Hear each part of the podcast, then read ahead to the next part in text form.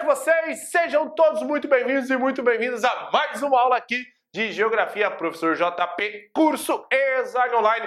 Vamos nessa, vamos continuar fazendo aqui a nossa revisão. Já fizemos uma parte do livro 1, essa parte da climatologia eu joguei toda ela para o livro 2 para poder fazer uma sequência mais adequada para vocês. Na primeira parte ficou a parte dos movimentos da Terra e da cartografia, e depois na parte do ponto número 2 vai ficar aqui essa parte referente à climatologia. O primeiro passo que eu gostaria de relembrar aqui com vocês, quando nós pensamos nessa parte da climatologia, nós estamos pensando aqui em uma, é, uma ciência muito importante, cujo objetivo é entender o clima. Primeiro passo que nós temos que relembrar, nós temos aqui alguns conceitos importantes. Qual que é a diferença entre tempo e clima? Então vamos relembrar aqui, ó. Então quando nós olhamos para esse ponto, nós temos aqui alguns conceitos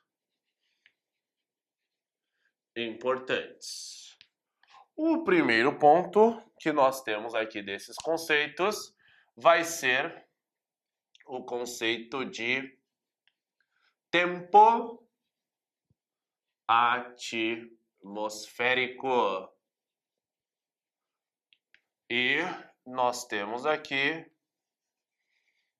o clima.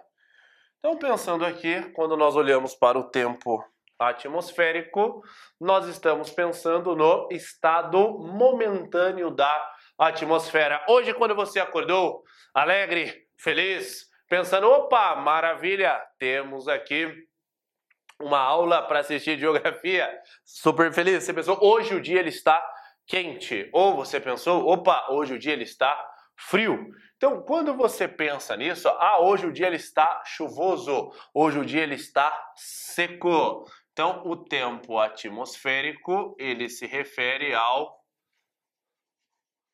estado momentâneo da atmosfera. Beleza? Então, o estado momentâneo da atmosfera. E quando você faz uma média dos tempos atmosféricos, aí você vai ter o clima daquela região. Então você tem aqui a média dos tempos atmosféricos. Beleza? Então aí você vai fazer uma análise, essa média que nós vamos ter dos tempos atmosféricos, ela precisa ser observada por no mínimo 30 anos. Você precisa fazer uma análise de aproximadamente três décadas e a partir daí você consegue definir o clima daquela região. Você vai definir se o clima naquela área ele é um clima equatorial, se ele é um clima tropical, se ele é um clima desértico, se ele é um clima do tipo semiárido. Beleza? Então, quando nós dizemos que duas áreas elas apresentam o mesmo clima, nós estamos querendo dizer que a sua, na média, os seus tempos atmosféricos vão se comportar de maneira similar ao longo dos dias e também ao longo daquele ano. Beleza? Quando nós dizemos que o clima de uma região ele é similar, significa que os seus elementos do clima se se comportam de maneira similar. Pensando aqui dentro deste cenário, nós podemos colocar no ponto número 2 os elementos do clima. Quando nós olhamos aqui para os elementos do clima, o primeiro que nós podemos colocar vai ser a temperatura. O que, que significa temperatura? Vamos lá, vamos aprofundando deste ponto. Ó, temperatura relacionando com aí a parte da física, nós vamos ter a presença do grau de agitação das moléculas. Quanto mais agitadas as moléculas estiverem, maior vai ser a sua temperatura. Quanto menos agitadas elas estiverem, menor vai ser ali, portanto, a sua temperatura. Então, este é o primeiro elemento do clima, beleza? Então, relacionando aqui a sua temperatura. Agora, nós também vamos ter um outro ponto muito importante aqui, que vai ser a nossa amplitude amplitude térmica. O que, que significa a amplitude térmica? Ela vai ser a sua diferença entre a temperatura máxima e mínima medida em uma determinada região. Se você tem hoje uma temperatura de 40 graus de máxima e você tem uma temperatura mínima ali de 10 graus, você tem uma amplitude térmica de 30, certo? É sempre a diferença, entendeu? Então vamos lá, você tem lá máxima de 20 e mínima de menos 10, você vai ter que a sua amplitude ela vai ser de 30 graus Celsius aqui. Então, essa a sua temperatura e essa aqui a sua amplitude térmica ali presente. Logicamente, quando a gente observa, por exemplo, no clima desértico, nós vamos ter que a sua amplitude ali, ela vai ser de aproximadamente 30 graus dentro de um dia. Você vai ter, às vezes, é, 50 graus durante o dia e, às vezes, 20 graus à noite. Essa amplitude pode até aumentar. Em alguns casos, pela, de, pela falta de umidade do ar, você pode ter até mesmo 50 graus de máxima e 5 graus de mínima, com aproximadamente aí, então 45 graus de variação. Então essa é a sua amplitude térmica aqui presente. Fora essa parte da sua amplitude, nós também vamos ter um outro ponto muito relevante, que vai ser aqui então a sua umidade. Então aqui você vai ter a umidade do ar, que ela vai ser a umidade relativa.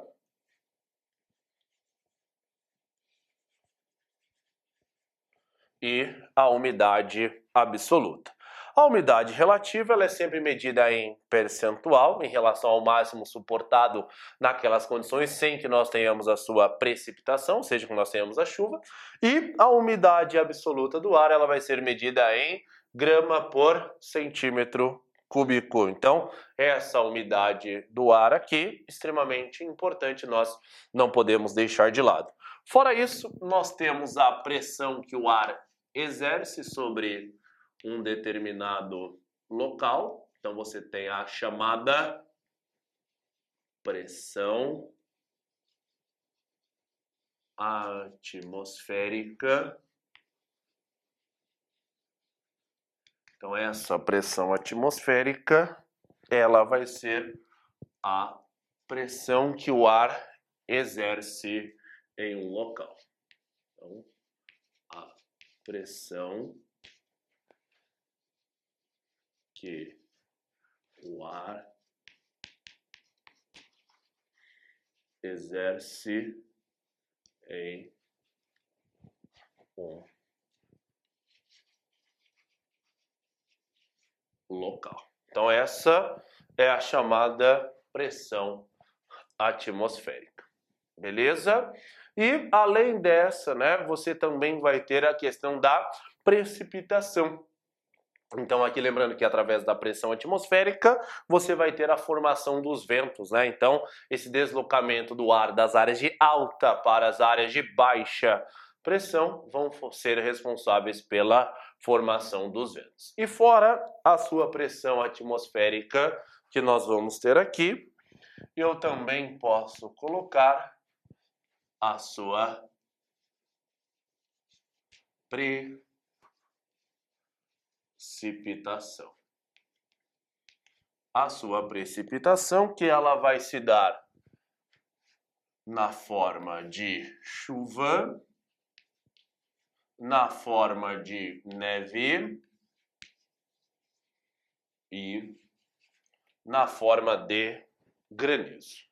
Quando nós olhamos essa precipitação na forma de chuva, nós estamos falando daquela precipitação que ela vai acontecer na forma de água líquida.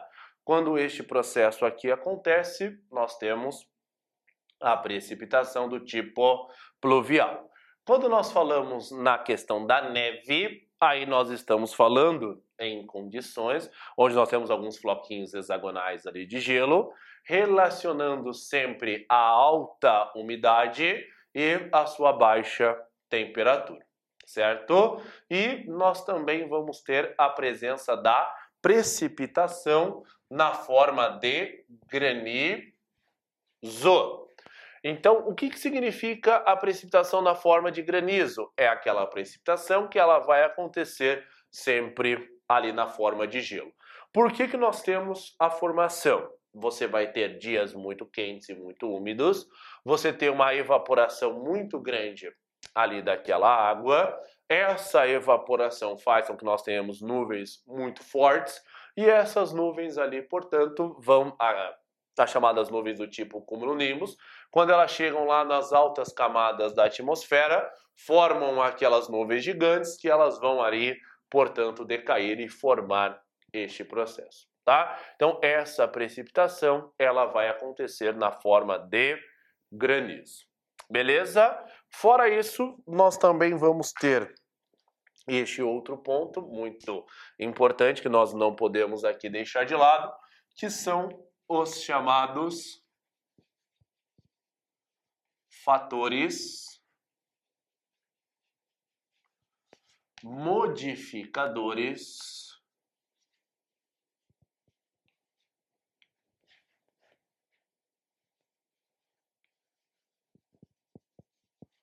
do clima. Então vamos pensar aqui, ó, nos chamados fatores modificadores ali do clima, o que nós vamos observar é sempre isso. Né? Então você vai ter essas suas é, características né, presentes aqui dentro é, desse ponto. Por que, que os elementos do clima presentes dentro daquela região, eles se comportam daquela maneira? Quando nós falamos sobre isso, nós temos que entender o seguinte: bom, por que, que a temperatura ela é daquela forma? Por que, que a precipitação ela é daquela forma? Bom, por que, que você tem a pressão atmosférica daquele jeito? Então nós vamos ter estes como os chamados fatores modificadores aqui do clima. Então vamos pensar aqui, ó. Você vai ter, ó, a sua latitude. Você tem aqui a sua altitude. Você tem aqui as suas massas de ar. Você tem aqui também a presença latitude, altitude, as massas de ar. Além disso, você tem aqui também a presença da vegetação, ela é importante.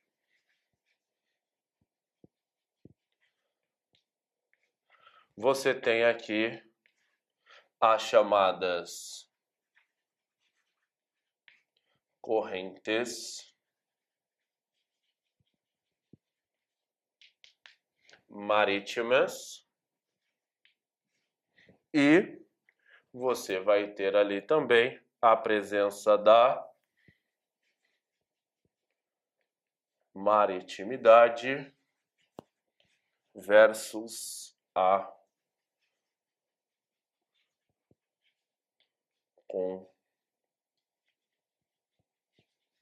continentalidade. Beleza? Então, ó, quando a gente pensa, por exemplo, na latitude, o que, que é a sua latitude? A sua latitude, ela vai ser a sua variação angular, que ela vai se dar em relação à linha do Equador. Quanto mais próximo da linha do Equador, ou seja, quanto menor for a sua latitude, maior vai ser a temperatura, pois nós vamos ter ali dentro daquela região um processo de maior incidência da radiação solar ali dentro daquela região. Isso vai fazer com que a temperatura ela fique praticamente estável ao longo de todo o ano. Se você pega as regiões do nosso planeta próximo da linha do Equador, você vai ter que a temperatura ela tende a ser uma temperatura muito mais elevada dentro daquela região. Nós temos ali também a presença da chamada altitude, certo? A altitude que ela é a sua variação em relação ao nível do mar. Quanto mais alto eu estou, menor vai ser a sua temperatura. Basta você pensar, por exemplo, lá no Monte Everest. Então, pensando aqui na altitude, nós vamos ter este processo aqui acontecendo, tá? É, temos também as chamadas massas de ar. Então, as massas de ar, que elas, o que, que elas vão ser? Então, as massas de ar vão ser aqueles grandes bolsões de ar que eles sopram da área de alta para a área de baixa pressão. Então vamos pensar aqui dentro deste contexto, você vai ter, por exemplo, as massas de ar quente, para onde elas sopram, elas aumentam a temperatura. As massas de ar frias, quando elas atuam, elas promovem uma queda na temperatura. O mesmo vai acontecer com a umidade. Quando você tem uma massa de ar úmida, o que vai acontecer? Aumenta a umidade. Quando você tem uma massa de ar seca, você vai ter uma queda na sua umidade. Quando você pensa aqui no contexto da vegetação, a vegetação presente aqui dentro deste ponto vai fazer com que nós tenhamos aqui um ponto muito importante, que vai ser o seguinte: ela é formada pelo clima e ela ajuda na sua formação. É uma relação de simbiose, né? Uma relação de mútuo auxílio. Quanto maior for a vegetação, maior vai ser a umidade ali presente dentro daquela região, que vai fazer com que a vegetação ela se mantenha cada vez mais forte dentro daquele território. Quando nós pensamos nas chamadas correntes marítimas, né? então as chamadas correntes marítimas, elas vão ser extremamente importantes, tá? Não podemos ali deixar de lado. Quando você tem correntes marítimas quentes, como é o caso da corrente do Golfo, do Brasil, é, também é, a corrente Kuroshivo lá no sul do Japão, a temperatura ela fica maior, você vai ter uma maior evaporação e uma maior umidade naquela região. Já quando você tem correntes marítimas frias, você tende a ter a formação dos desertos dentro daquele território. Aquela região ela tende a ficar muito mais seca dentro daquele ponto. Então essas como as suas correntes marítimas. Fora isso, nós vamos ter também a presença da maritimidade e também da continentalidade. A maritimidade e a continentalidade, que elas vão ser a variação que nós vamos ter em relação ao litoral. Quanto maior for a maritimidade, significa que você vai ter uma maior estabilidade na temperatura. A água, ela atua como se fosse um regulador térmico, fazendo com que a sua temperatura ela ficasse muito mais estável dentro daquela região. Já quando você tem a chamada continentalidade, você vai ter uma maior variação da sua temperatura. Então, este processo da maritimidade e da continentalidade, ela vai trazer ali, portanto, essa relação. Beleza? Então, este é um ponto muito, mas muito importante. A chamada maritimidade e a continentalidade, elas atuam dentro do contexto da amplitude térmica. Beleza? Então, os chamados fatores modificadores do clima, muito relevantes, muito importante, a gente não pode aqui deixar de lado. Fora isso, nós também vimos uma parte muito importante referente à chamada dinâmica climática. Nós vimos aqui né, alguns conceitos bem importantes quando a gente falou sobre essa parte da dinâmica climática. Falamos sobre os ciclones, falamos também sobre os anticiclones. Então, os ciclones, que vão ser aqueles movimentos de ar, aquelas massas de ar relacionadas a um movimento convergente e ascendente, vão provocar áreas de instabilidade atmosférica. Então, aquela grande massa de ar que ela vai subindo, ela vai chegar nas altas camadas da atmosfera e ela vai começar a girar. Nós temos aqui os ciclones.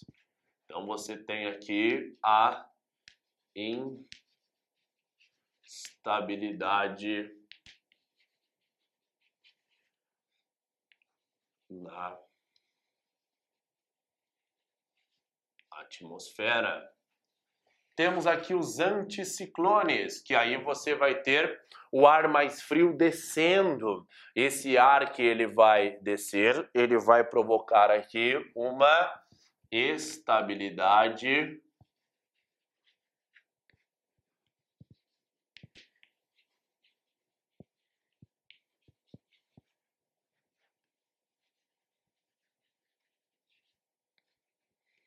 na atmosfera.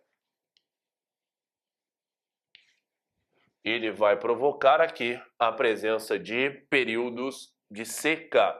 Lembrando que esse ar, quando ele está subindo ou descendo, ele vai promover a formação de ventos circulares, tá? E estes ventos circulares, eles vão ter sentidos diferentes no hemisfério norte e no hemisfério sul, graças ao chamado efeito de Coriolis, também chamado de efeito de Coriolis, tá? Então, a chamada dinâmica climática, ela vai trazer para nós este processo aqui, tá? Então, o ciclone e o anticiclone, muito importante, a gente não pode aqui deixar de lado.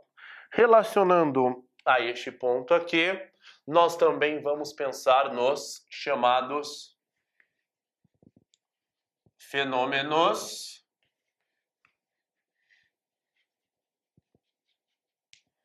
atmosféricos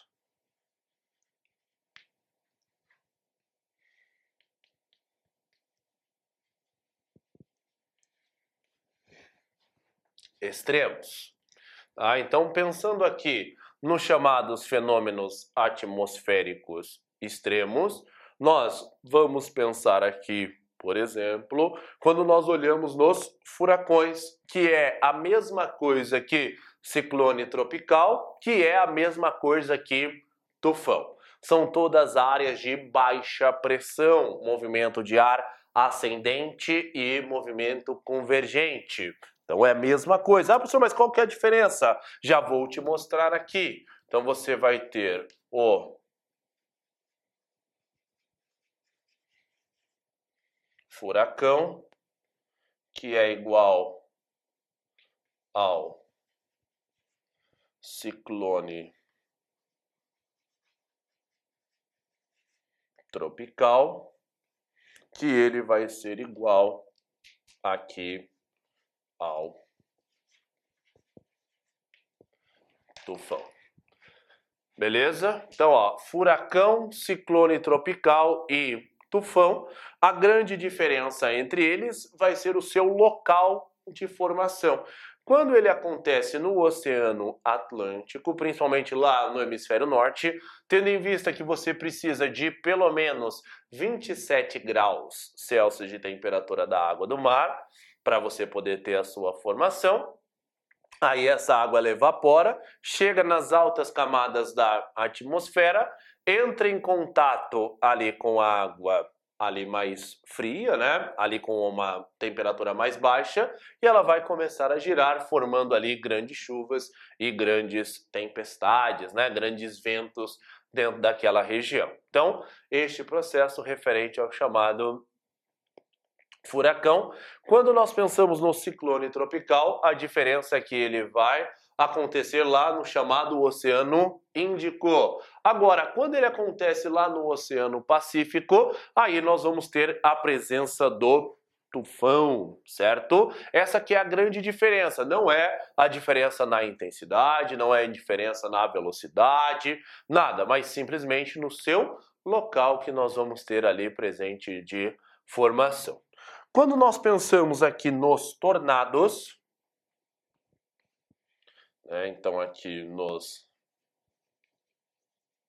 tornados, esse vai ser um fenômeno terrestre.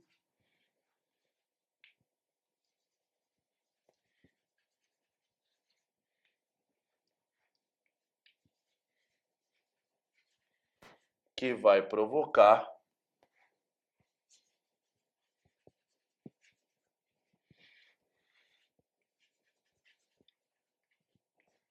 grandes ventos.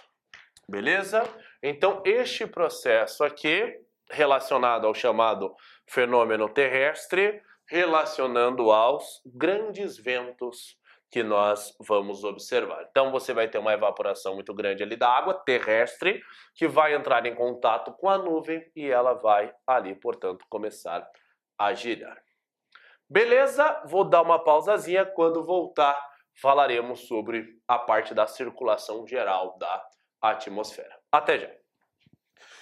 Vamos nessa, pessoal! Dando continuidade aqui ao nosso conteúdo, vamos falar agora sobre um tema que a gente conversou bastante, que é aquela parte da chamada circulação geral da atmosfera. O primeiro ponto que nós temos que relembrar aqui que nós vimos que o ar ele sempre vai soprar da área de alta para a área de baixa pressão atmosférica. É sempre esse ponto aí, nós não podemos de forma alguma nos esquecer. Então, pensando aqui sempre dentro deste cenário, nós temos que ficar então muito atento a todo esse ponto. Então, quando nós olhamos para esse processo aqui da circulação geral da atmosfera, nós temos que pensar num primeiro momento nos chamados ventos alísios. Os chamados ventos alísios, né? Nós temos aqui o nosso planeta. Aqui você tem a linha do Equador. E aqui, na região de 30 graus,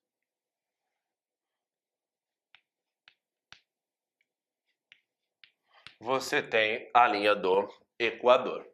Aqui na região de 30 graus, você vai ter ali, portanto, a formação dos ventos alísios, que eles vão sair dessa área de 30 graus e vão chegar aqui nessa região de 0 grau. Essa é uma área, então aqui os ventos eles sofrem um desvio nesse sentido aqui. E no hemisfério sul nesse sentido aqui.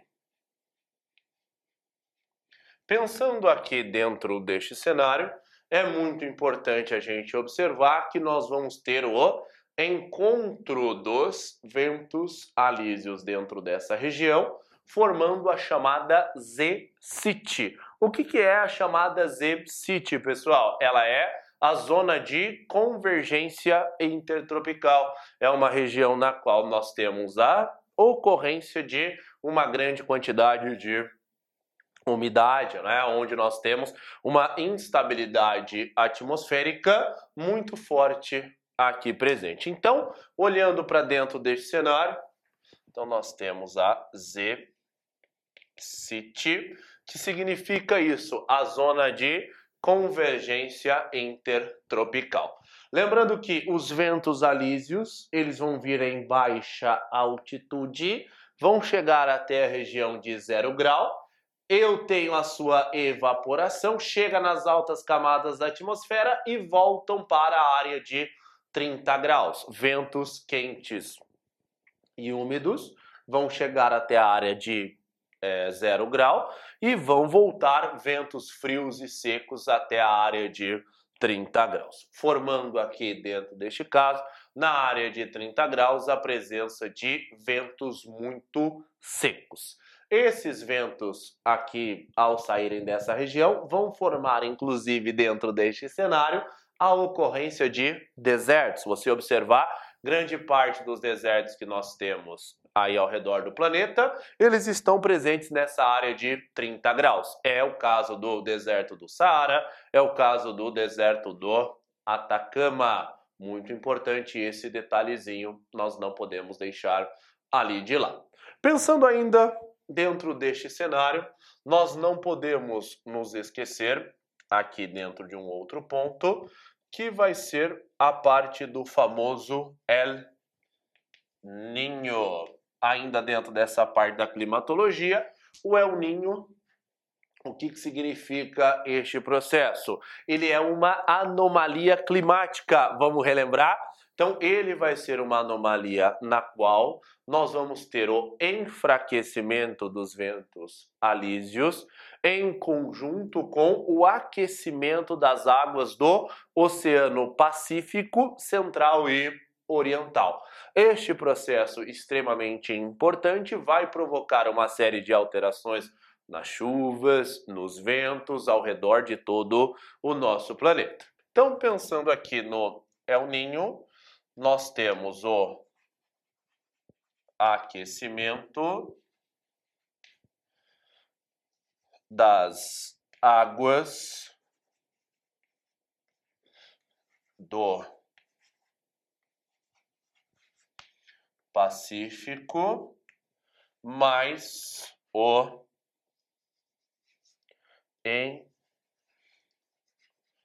enfraquecimento dos alísios. Ah, professor, mas espera aí, por que, que nós vamos ter este processo aqui acontecendo? Então você vai ter esse aquecimento mais o enfraquecimento dos alísios. Este processo ele é uma anomalia climática. O que, que significa uma anomalia climática? Significa que você vai ter aqui dentro deste processo algo que não tem uma explicação. De tempos em tempos, quando vai chegando próximo do final do ano, nós começamos a ter este processo aqui acontecendo. Tá? Então, geralmente a cada sete ou oito anos, Primeiro você vai ter esse processo de aquecimento e depois você tem o resfriamento. O resfriamento vai ser o chamado fenômeno do Laninha. Então, este processo aqui é muito importante. Pensando aqui nas suas consequências agora. Então, vamos olhar aqui no El Ninho. Aqui nós vamos ter as suas consequências eu vou ter no primeiro momento uma redução da atividade pesqueira.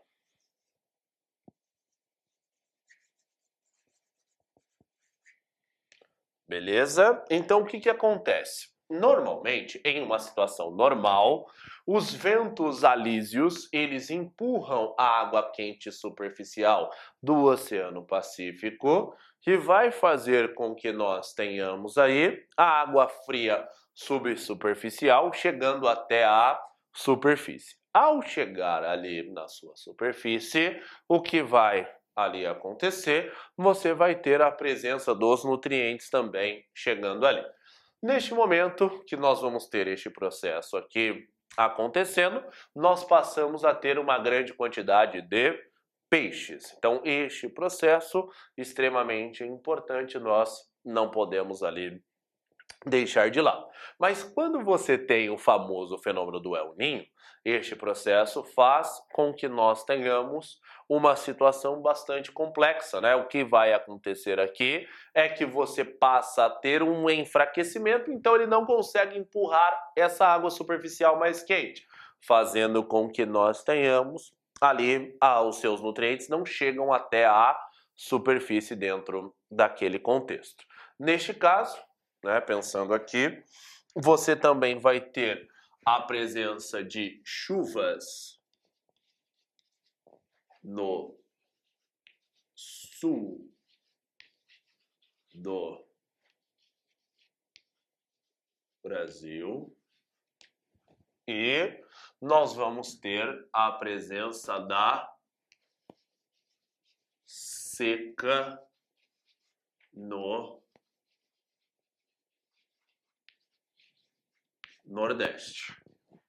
Beleza? Então você vai ter este processo aqui. Então você tem a ocorrência de chuvas no sul do Brasil e você tem ali a presença da seca na região Nordeste. Enquanto que a região sul ela fica mais chuvosa, a região Nordeste ela vai ficar ali mais seca.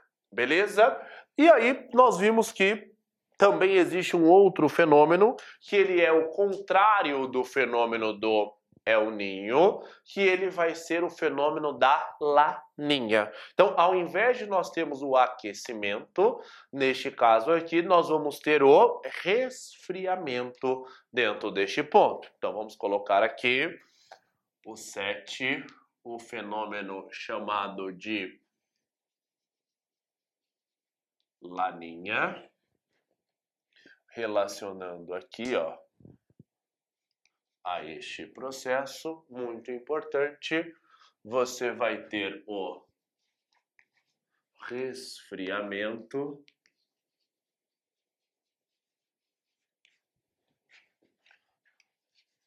Das águas. Mais o fortalecimento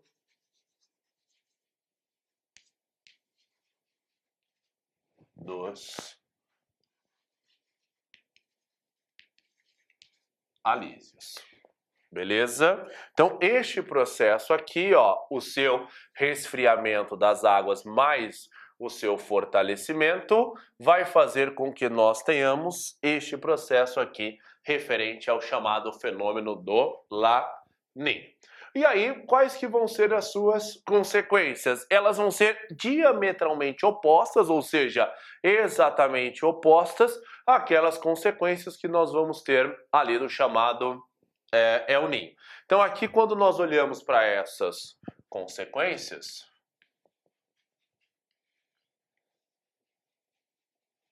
nós vamos ter que elas vão ser contrárias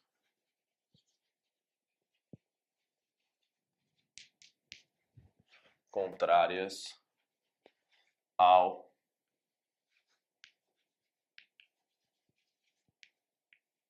é NIM. Beleza? Então, este é um processo aqui extremamente importante que nós não podemos ali deixar de lado as suas consequências completamente contrárias ao El Ninho, vai fazer com que você vai apresentar o aumento da atividade pesqueira, justamente porque os ventos alísios eles vão empurrar aquela água quente superficial do Pacífico. E posteriormente o que nós vamos ter? Ali a presença de seca na região sul do nosso país e na região Nordeste, como é o caso daquilo que vem acontecendo ao longo de 2022, a sua ocorrência de uma grande quantidade de chuvas. Haja vista o que vem acontecendo ali no Piauí, na região da Bahia, uma quantidade de chuvas que vai ser bastante significativa dentro dessa região. Beleza? Então, este é um processo aqui muito, mas muito importante que nós não podemos ali deixar de lado. Tá? Então, estes são os pontos mais relevantes que nós vimos dessa parte da climatologia. Turma, até aqui, tudo bem? Dúvidas? Perguntas? Maravilha. Continuando, ainda no nosso livro número 2, o que nós conversamos também foi um outro assunto que ele é uma consequência da climatologia, né? Nós falamos bastante sobre as paisagens, mas no primeiro momento nós conversamos sobre as paisagens vegetais, né? Aquelas paisagens relacionadas aos aspectos mais arbóreos do nosso território, né? As formações arbóreas aqui. Nós conversamos, então vamos mudar de assunto sobre os domínios morfo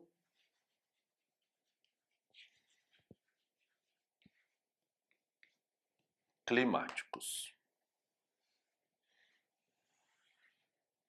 Beleza. Então, o que, que são os domínios morfoclimáticos? Então, os domínios morfoclimáticos vão ser aquele sistema no qual, né? Então, você vai ter espaços da superfície que foram classificados pelo professor Aziz Absaber de acordo com as suas características da paisagem, da vegetação e também do relevo presente dentro dessa região.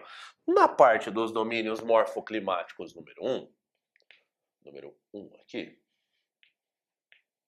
nós conversamos num primeiro momento sobre o domínio da Amazônia. Então, ao falarmos sobre esse domínio, o chamado domínio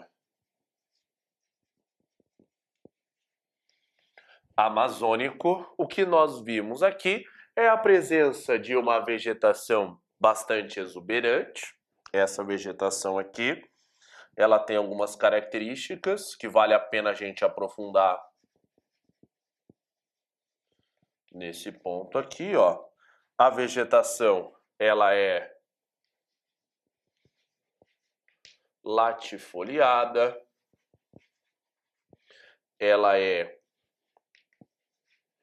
higrófila, ela é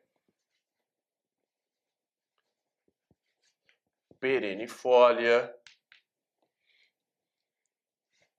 ela é uma vegetação também heterogênea. O que, que é uma vegetação latifoliada, né? Vegetação latifoliada é aquela vegetação na qual nós temos a presença de folhas largas. Essas folhas largas, elas vão favorecer a evapotranspiração. Elas vão fazer com que nós não tenhamos a presença de muita umidade ficando ali concentrada. Pelo contrário, como é muito quente e tem muita umidade, essa água ela vai evaporar bastante.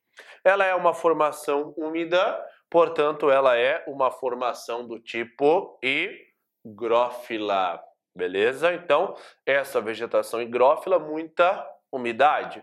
Perenifolia é aquela vegetação na qual nós não vamos perder as folhas ao longo do ano. Como nós temos calor e umidade muito presente ao longo de todo o ano, ela não se perde, portanto, ela vai ficar ali perenifolha. Fora isso, ela também vai ser uma formação do tipo heterogênea. Então, essa formação que nós dizemos que ela é heterogênea é aquela vegetação na qual nós temos uma forte diversidade. Então, nós vamos ter uma parte que fica completamente alagada, que ela vai ser a mata de Igapó. Você tem aqui a mata de várzea e a mata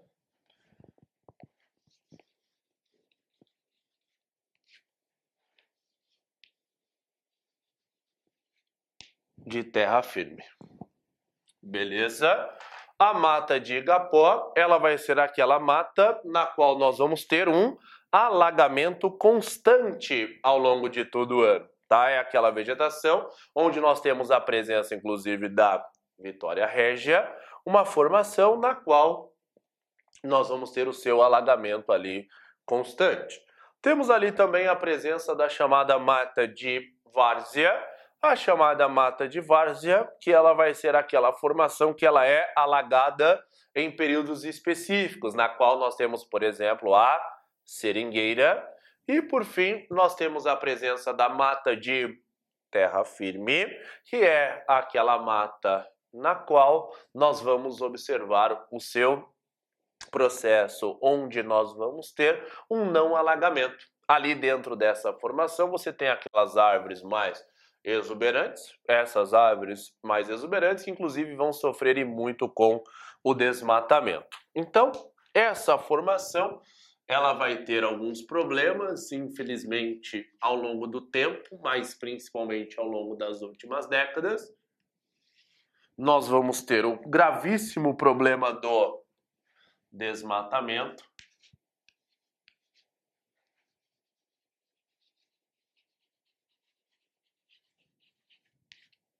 Nós temos aqui a presença da das queimadas e nós vamos ter também a retirada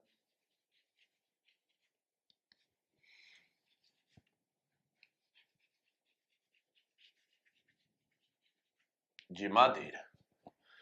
Beleza? Então, esse desmatamento, principalmente relacionado à chamada expansão agropecuária, ela vem crescendo bastante com o avanço da fronteira agrícola sobre aquela região, a partir principalmente dos anos 1970.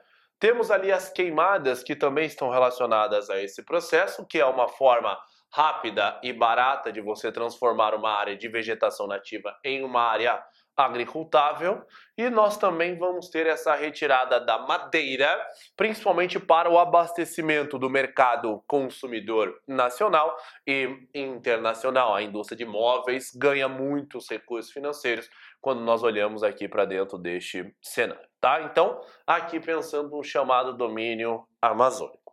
Fora isso, nós também vamos ter um outro ponto, né? Então, no ponto número 2, nós vamos ter aqui a presença de um outro, um outro fator, que são os chamados mares de morros.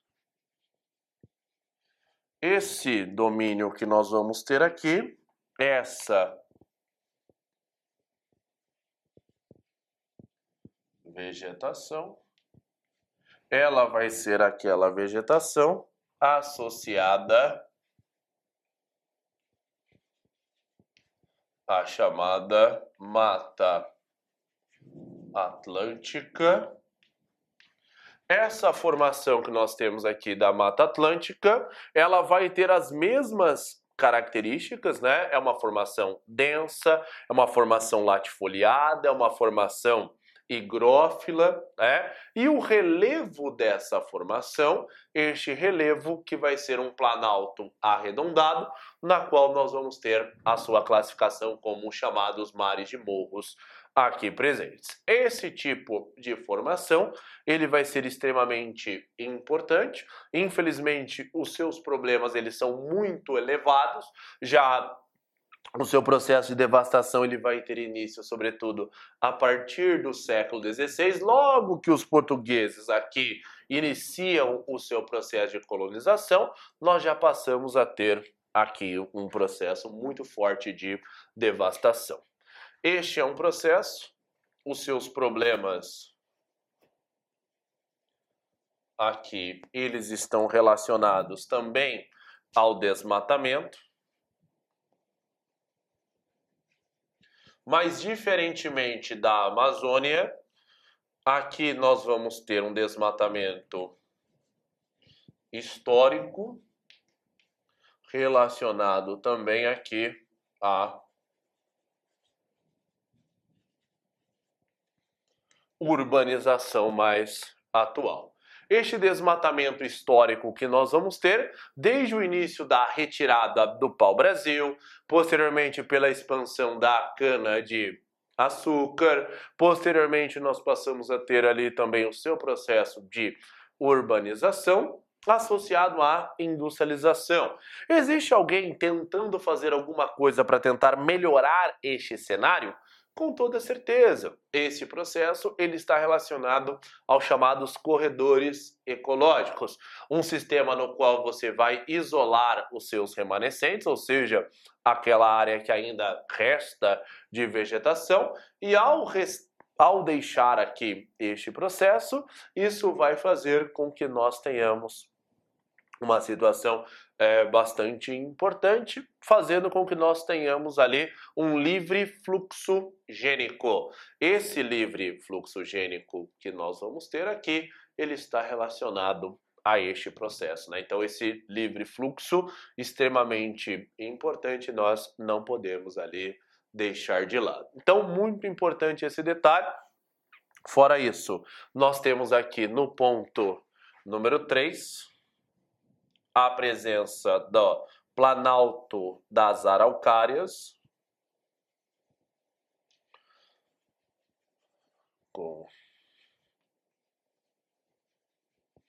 Araucárias, onde você vai ter justamente a sua vegetação, ela é uma vegetação mais homogênea, que ela é justamente essa vegetação onde nós temos a mata das